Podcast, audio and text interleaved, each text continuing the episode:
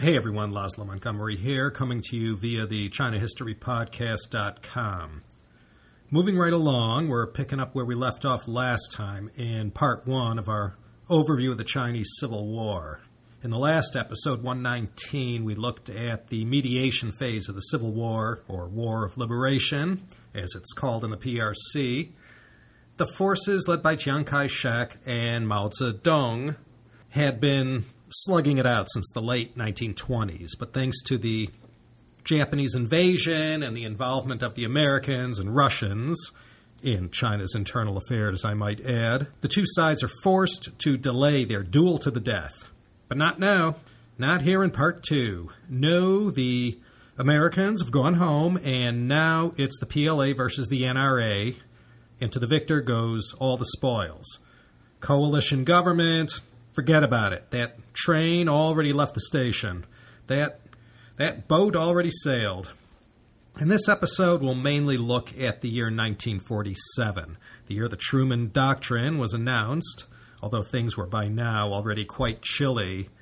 It's with the Truman Doctrine that many call the beginning of the Cold War. And as I mentioned in the previous John Service episodes, once China was lost, air quotes around those four letters, the Cold War went into overdrive. By 1947, most of the foreigners who had somewhere else to go had already left. And trust me when I say the sentiment amongst the expat crowd as they headed for the emergency exits was that the communists and all their sympathizers and enablers were ruining a good thing for them in China. We ended last time with the Communist forces, now branded as the PLA since May of 1946, taking and holding the city of Harbin in Heilongjiang province. The year closes with Jiang counterattacking in the north and northeast, launching his so called strongpoint offensive. And amidst this hostility and fighting, George Marshall, in his sheer and utter frustration after conferring with President Truman, headed back to Washington. This time for good. At the start of 1947, Chiang Kai shek and the whole nationalist regime couldn't have looked any better on paper. They were in control of 80% of China. Jiang's prestige was at an all time high. But starting in 1947, whatever remaining popular support the nationalists enjoyed is going to be eroded at a very fast clip. They're going to be outperformed and outmaneuvered on the battlefield. And in domestic affairs concerning the people, the KMT will blow it big time. With all this real and imagined prestige that Jiang enjoyed, he decided he finally had sufficient political capital to make a sincere effort at reforming the party and the country. He saw what was going on and heard the public outcry against the stagnation of the economy and the corruption of his officials. No matter the Generalissimo's sincerity, it was a case of too little, too late, and simply not having the management team in place to implement the plans. Jiang's latest reforming efforts, like all other attempts on a national scale that came before, turned into another opportunity for whoever was well positioned to do a little profit taking from the system. Despite Jiang's sincere efforts, nothing came of this. The KMT had all this power in their hands, but for a number of well known reasons, corruption most notably, these plans failed. By mid 1947, hyperinflation was destroying the economy, adding to Jiang's military troubles and making a mockery of his proposed reforms. Capital fled the country for safer markets in Hong Kong and Southeast Asia. Sadly, in 1947, China's largest source of income came from U.S. loans. Unemployment skyrocketed as the black market became the mass market, and legitimate businesses all suffered from this disruption in the economy caused by the financial and monetary crisis. And this, in turn, had a ripple effect that meant high unemployment, loss of a tax base, the usual stuff. Chiang Kai shek had more on his plate than just dealing with the CCP. This wasn't a zero sum game between Mao and Chiang. Just because people were losing faith in the KMT and turning away, it didn't mean they became Mao people. Far from it. This was especially so in the cities. In the countryside, the peasants had learned over the years not to expect any great things from their leaders.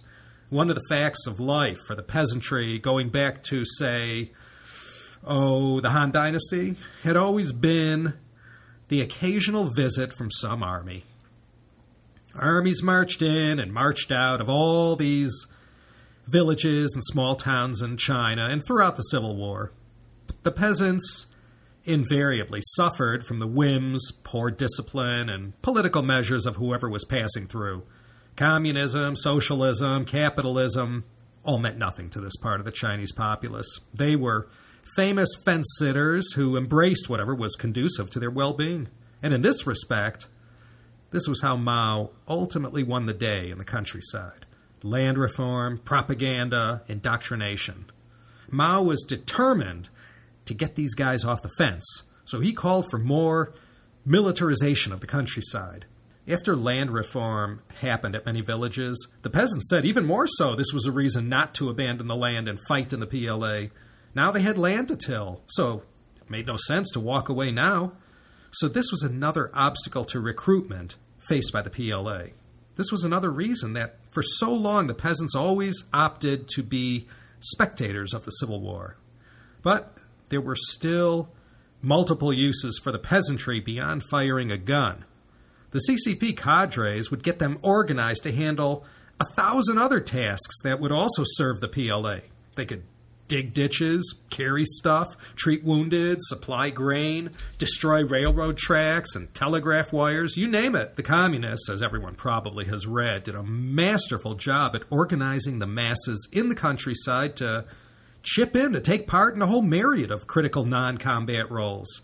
In this way, too, the PLA was taken care of and the revolution turned out in their favor. Even though 90% of China's people still lived outside the urban areas.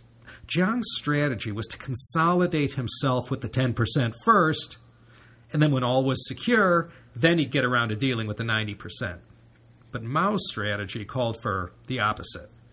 So the NRA, National Revolutionary Army, Kuoming Jun, the troops led by the KMT, they started off 1947 with a bang, taking more than 150 towns back but they didn't wander too deep into the countryside.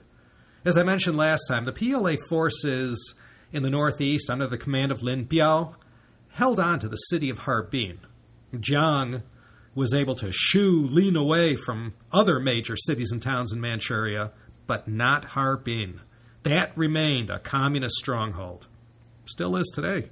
Concurrently, while all this was going on, you had a student movement that like the student movements of today, just sort of grew very quickly from a seed. And even without the social networking tools we take for granted today, the message was disseminated effectively. And these students were not communists, they were mostly anti war. KMT didn't want that. In fact, neither did the communists. But these student marches became more and more regular, vociferous, and bigger in size. And because the economy had tanked big time, the working men had it much harder than usual, and then strikes began breaking out everywhere. Every day in Shanghai there were workers' strikes, and you never knew when you'd be affected by, you know, whatever services the grievance of that day was directed at. When the students and the workers began to see the potential synergies in joining together, the two groups united, as they so often do in modern history. Even today in other countries, you'll see the students and the workers joining together in their demonstrations.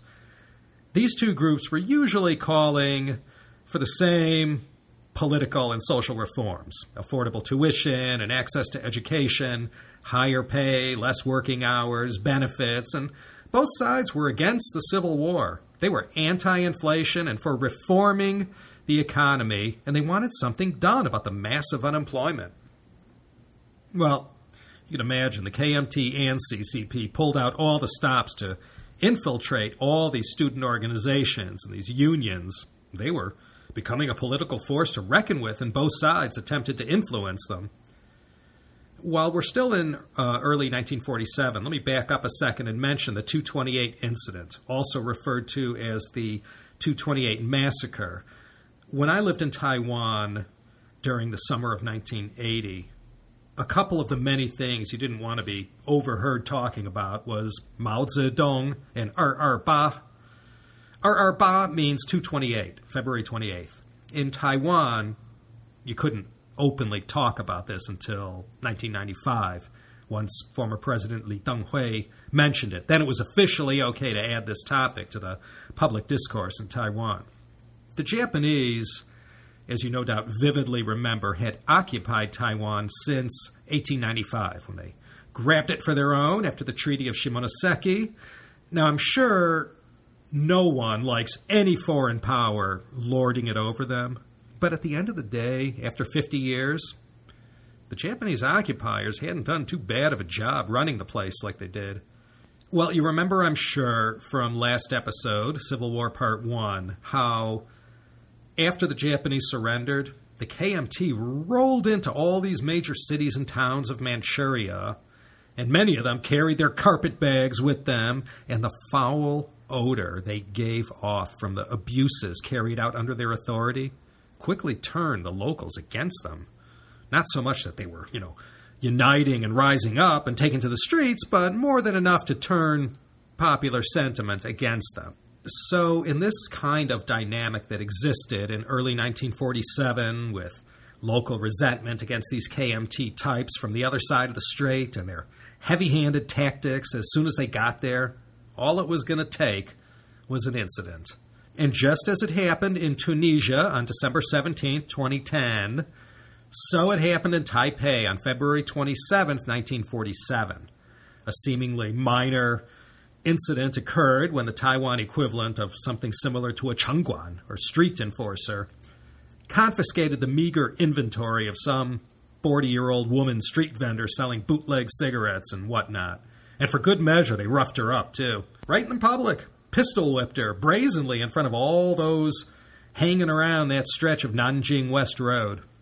People crowded around the officer, yelling abuses and spouting a little good old fashioned outrage at how he had treated this street vendor. And before you knew it, the scene got ugly, and one of these enforcers from the Tobacco Monopoly Bureau, who knows what was running through his head, he fired into the gathering crowd, and one of the protesters gets shot and killed. Back in those days, the KMT didn't have the firepower available in Taiwan in numbers sufficient enough to put down any major disturbances like they suddenly had on their hands. And with this incident that happened on February 27th, and especially into the next day, on February 28th, 1947, the outrage by the locals was rather substantial. The protests were loud, and the message was hey, everything was fine here until you guys came. You know, Jiang had big plans for Taiwan. He didn't know yet that that's where he'd ultimately be ending up, but back in the hopeful days of 1947, he considered Taiwan crucial to his future plans for China. So when all these reports made it back to him that suggested the local people had other things on their mind, well, something had to be done. It took more than a week till March 9th, when there was sufficient muscle on the ground shipped across the strait from Fujian province. Once Jiang had everything in place, let's just say he quelled the uprising, and the numbers vary from 10,000 to 30,000 killed over the actual putting down of the protests and the Shanghai massacre style political white terror that followed. I'm going to reserve further remarks on the 228 incident until I go to Taiwan in 2014 and do a little more local research. I just wanted to mention it here as it shines a little light on the difficulties that Jiang faced while trying to consolidate power after the Japanese went back home. He was trying to handle a whole lot more than waging this war with Mao Zedong. So, more on 228 on another day after I've been more properly schooled in the history of that place. Same with Xinjiang and Tibet. I won't get too deep into the details here as I want to make these two topics standalone series for a later day. The big picture, for the purposes of our episode today, was like this Look on a map of China. If you overlay the whole map of China onto a map of the U.S., New York City would be about where Shenyang is, and LA would be way out in western Tibet most of the action in China oh, since about the time of the Yellow Emperor, maybe even earlier, always happened in the eastern part. The United States, oh, we're doubly blessed with two long seacoasts on both sides of the country. China's only got one. So while we have Seattle, Portland, San Fran, San Jose, Vegas, Phoenix, San Diego, LA, and Claremont, all on or near the West Coast, China only has Urumqi and Lhasa, no West Coast. So the action was always in the East. And the farther west you went, the less was the government's power of gravity. Always was. Well, not anymore, but way back when, it wasn't so easy to govern those places directly. So, wouldn't you know it, the Qing dynasty keeled over in 1911 and died, and then all these warlords rushed in. The people of Xinjiang and Tibet, you know, with nobody watching them anymore, had gotten a nice little taste of autonomy. Tibet had worked out a deal whereby they said, hey, yeah, we're part of China. But they had a very long leash as far as autonomy there and how they wanted to do things. So when Jiang decided the time had come to go reassert authority there, the locals weren't so sure they wanted to join the Republic of China. Plus, the British, because of India, were still in Tibet and had the air of the leaders, the Dalai Lama chief among them. So, this added an interesting dimension to the backstory. Britain felt an independent Tibet would act as a far better buffer between China and India than simply relying on the geography that separated these two giants. Nehru also thought this was a good idea and tried to influence events in this direction. But at the end of the day, neither the Brits nor the Yanks were willing to ante up in Tibet. So they moved out of the way, and Jiang thereupon slowly began to assert control. In Xinjiang, Jiang had to deal with the ETR, the East Turkestan Republic, that had been set up in its second incarnation in 1944. Guess who backed them? Joe Stalin. That's who. So they weren't going to be a pushover. Jiang tried to bring them to heel, but it wouldn't be until after the establishment of the PRC that Xinjiang was indelibly printed on the map of China. That's a whole long future series. While Chiang Kai shek was busy taking control of Taiwan, his efforts in the north and northeast, you know, with his strong point offensive, were bearing some fruit. The PLA was fighting for its very survival. The NRA generals who were leading the charge all over the north of China were Li Zongren, Fu Zuoyi, Du Yuming, and Hu Zongnan. And it's Hu Zongnan who is going to lead them to their most glorious yet hollow victory of the Civil War. On March 12, 1947, with 150,000 troops and 75 aircraft, the KMT 1st and 29th Armies charged into Mao's Yan'an base. For 12 years, this obscure town in Shanxi province had served as the communist military and political base since the conclusion of the Long March in 1935. The troops, led by Hu Zongnan, blew in there, and despite Peng Dehuai putting up a respectable defense with only 20,000 men, there was no way to hold back the shock and awe of the NRA. This battle, Chiang Kai shek was determined not to lose. General Hu Zongnan, unbeknownst to him, had a mole in his office.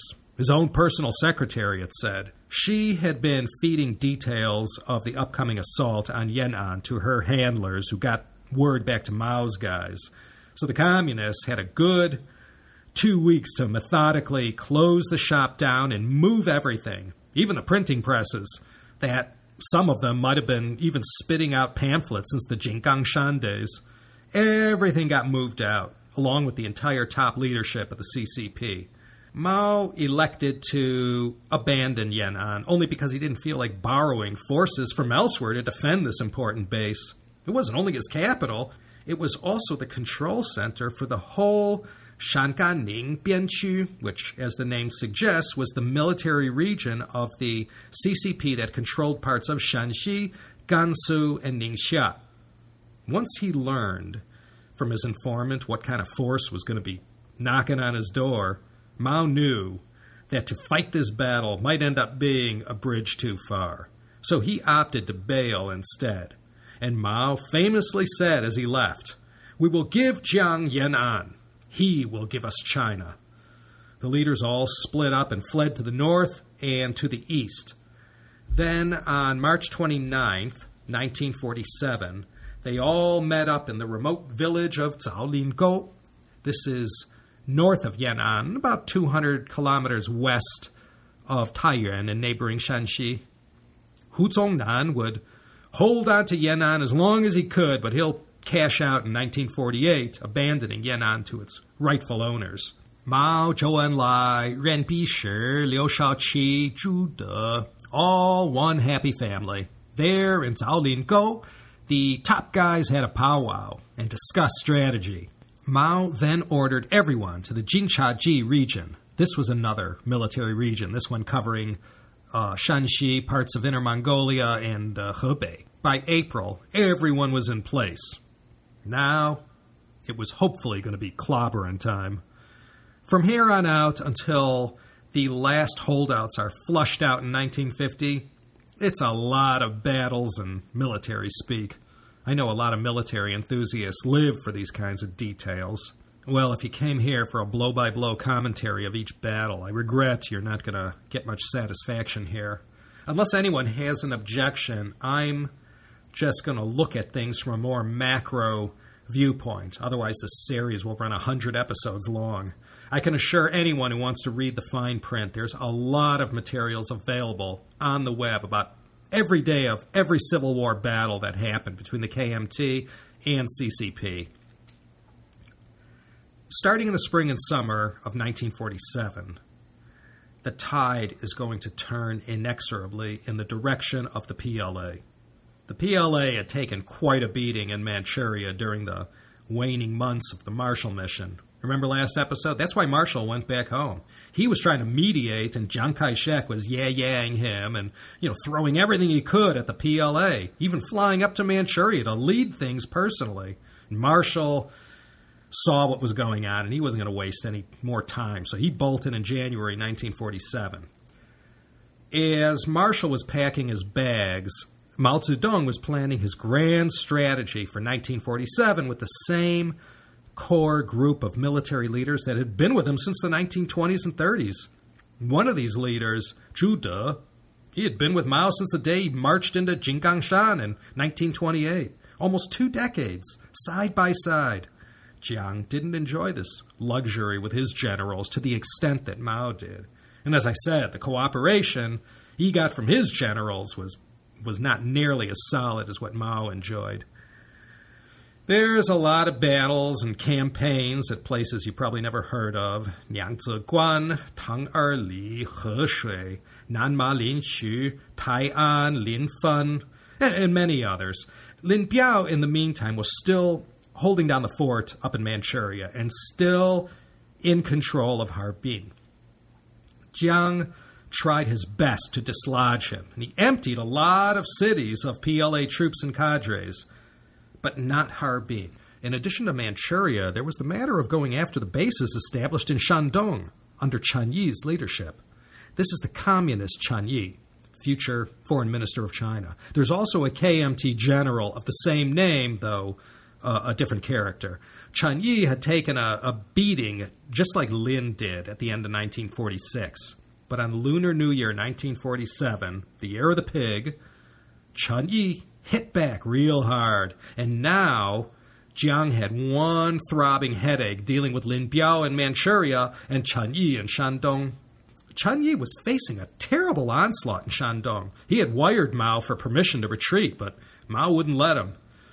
By July 1947, it had gotten so bad that Mao finally ordered Chen Yi to retreat, and his army split up and scattered in five directions where they would live to coalesce another day. And they did so and came back and took Jinan less than two months later in September of 1947. The NRA lost 100,000 men off their roster in this campaign fighting Chen Yi in Shandong. After retreating from Jiang's strongpoint offensive for much of the first quarter of 1947, Mao called for organized summer, autumn, and winter counteroffensives in northeast China. There's fighting going on all over the place in China, but as you've seen from pretty much from the start of the Civil War, all the real action is taking place in Manchuria, North China, uh, and Shandong. Mao and Jiang both know that place in particular had to be taken. There's too much industry, technology, and rail transport. And since 1935, the North and Northeast had been Mao's turf, or at least he was effective in operating and organizing up there without impunity. Jiang's strong point offensive, though effective at first, later sort of petered out, and the PLA was able to hold their base in Harbin. Though bruised and battered in some places, Mao knew from this point on that the NRA could be beat. The PLA summer offensive took 50 days, and in that time, the communists were able to strengthen and consolidate themselves in the Northeast. They snatched 42 cities and towns back, and it was the momentum gained in this summer offensive that gave rise to the autumn offensive. This one was also fought in the Northeast, and the communists, between this offensive and the one finished in the summer, had killed more than 150,000 more KMT troops. Fifteen more cities were taken during this autumn offensive. The Northeast was almost under PLA control. Almost, but not quite. The success of this offensive forced Jiang to move six whole divisions from the south of the Great Wall up to the north. This thinned him out drastically down in those more southern positions. Let's focus in on one place that was being fought over almost throughout the entirety of 1947. This was the town of Siping in Jilin province. Why did Jiang and Mao fight so hard to hold that place that I'm betting most of you have never heard of before? Not once, but three times. This, I guess you could call it, obscure city in the northeast of China served as the location where one of the most critical showdowns between the KMT forces and the CCP army took place. Siping was located right where Jilin, Hebei, and Inner Mongolia sort of come together. You pretty much have to pass through Siping to get in and out of North and Northeast China. The PLA had done its best to defend Siping after they had taken it in early 1946. Bandits and former Japanese soldiers had been recruited by the NRA to hold the city for them, not real NRA troops. And then forces led by Li Fuchun made fast work of them. But once Jiang heard Siping had been taken, he worked fast to win it back. And after a massive onslaught from Jiang's forces during the Strong Point offensive, the PLA forces had to abandon Siping on May 18, 1946. The CCP had no choice but to give up Siping so that the PLA forces could live to fight another day. And that day had come. The Siping Zhanyi, or Siping campaign, was launched in May and June of 1947 and lasted about nine months, ending in March of 1948. Mao knew how important Siping was to Jiang and their whole war effort. This was going to be Mao's payback for Yan'an. The PLA began laying siege to Siping, 100,000 strong. By the time they started to lay siege, Siping had been fortified with the NRA remnants from other battles in Tieling in Liaoning province and in Changchun. In the next episode, we'll hear more about Changchun. This is the capital of Jilin province and also served as the capital of the Manchukuo puppet state. The NRA hung in there at first. They weren't as easy to beat as originally thought.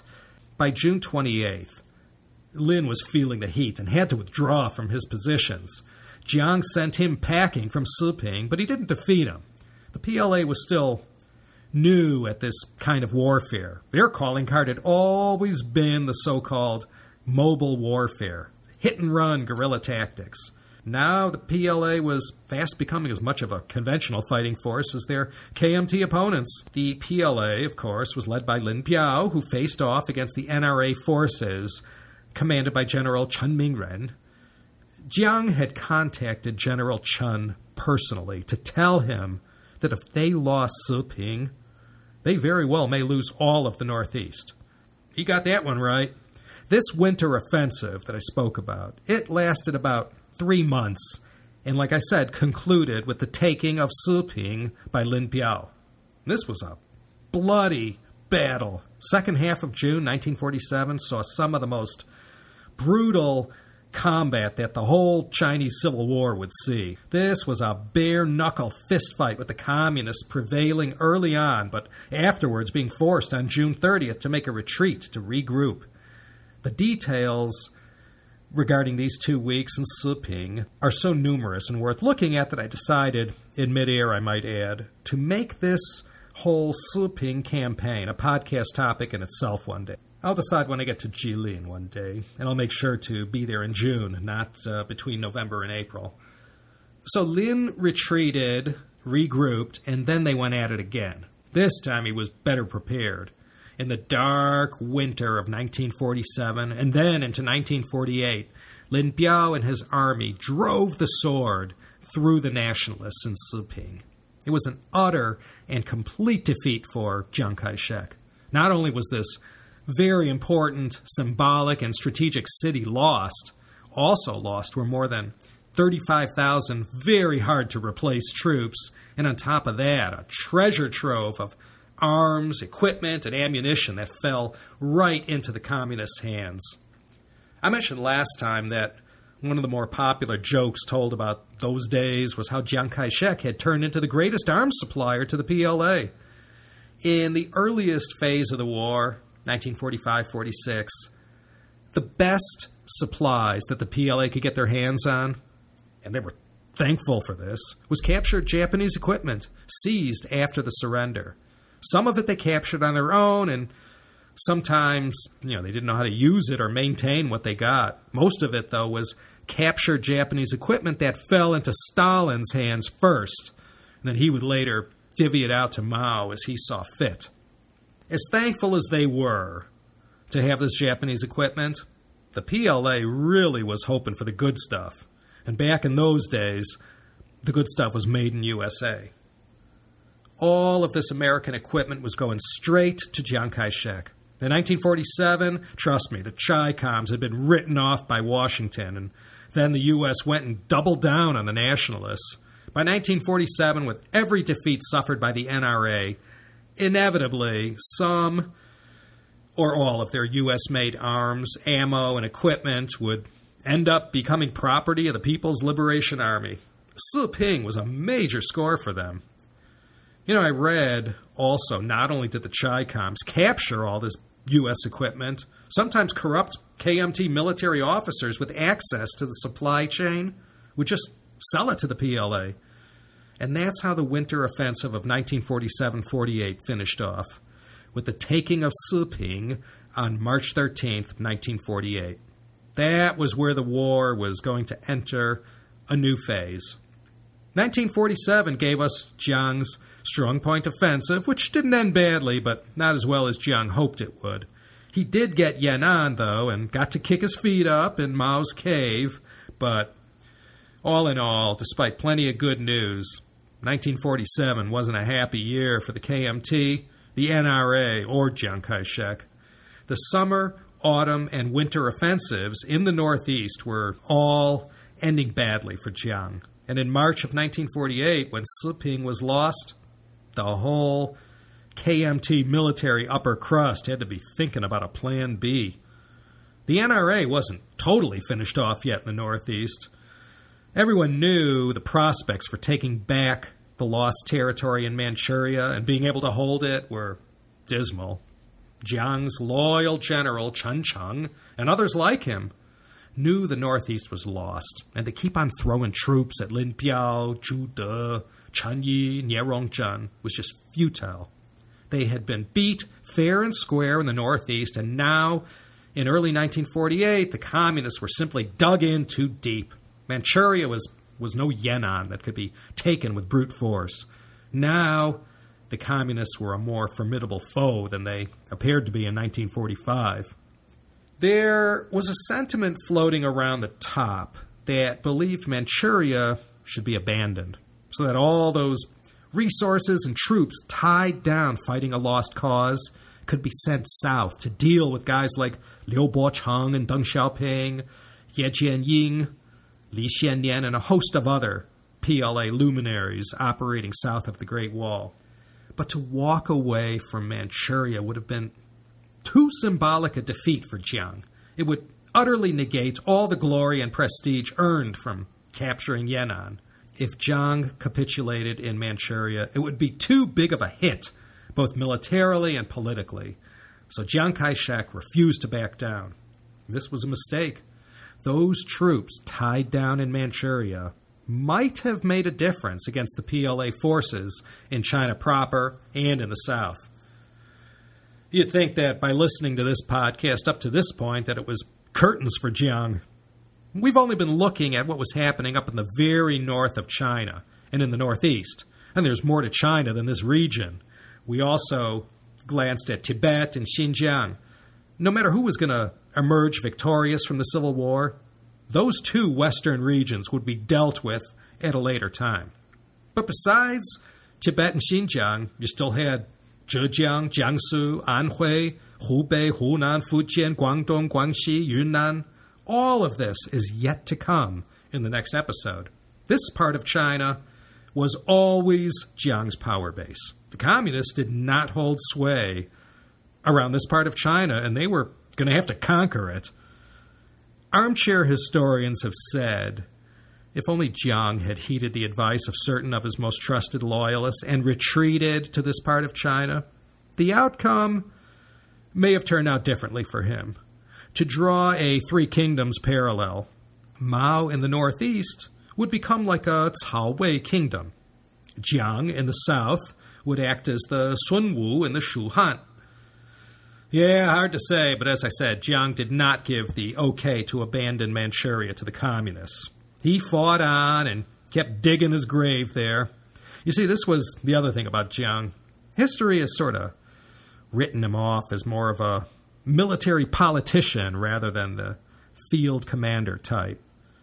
By 1947 and 48, the Soviets and Mao start to bury the hatchet, though not too deep. And there's now much closer cooperation. Soviet advisors will be flooding into Manchuria to help Mao's forces with their war effort. And Stalin, though he still thinks Mao has the whole communism thing wrong, knows in his heart Jiang and the KMT are going down for the count. So Stalin holds his nose, so to speak, and starts to build a bridge of cooperation with the CCP. And Mao also begins to de-thaw a little as far as his attitude about Stalin is concerned. In fact, it's right about now, late 1947, early 1948, that Mao begins to take steps to sort of emulate the Soviet leader. Jiang, too, is going to keep a pipeline to Stalin open as well. Jiang will see in 1947 48 how the winds of anti communism are practically dictating U.S. foreign policy as it relates to China. So, in order to secure the necessary U.S. loans to get him through his short term problems, Jiang will flirt with Stalin and scare the Americans just enough so that they keep the loan spigots on. That sword has two edges, as Jiang figures out later. Stalin, of course, is happy to play along as he knows this is secretly infuriating the Americans. Plus, he isn't writing Jiang off yet, as he still might have some uses to the Russian leader. Next episode, our story will begin to move south. As I said, up till now, all the fighting has been confined to the northern part of China.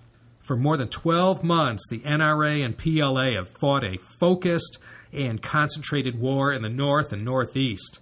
With the end of the Siping campaign, it's not all over for Jiang, but sure is looking that way.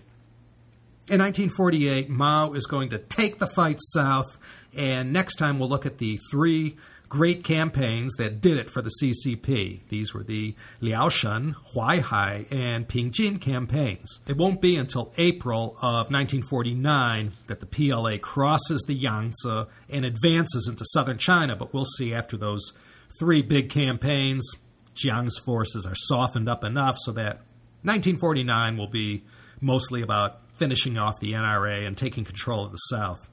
And then we all know what's going to ultimately happen on 10 1 49. Whether or not we will get to that moment in the next episode, we'll have to wait and see. So that's about it for this time. We'll see if we can finish off this topic in the next episode or if this one will go to four. This is Laszlo Montgomery again, and as usual, signing off from the very farthest edge of smoking hot Los Angeles County here in the City of Trees and PhDs, Claremont, California.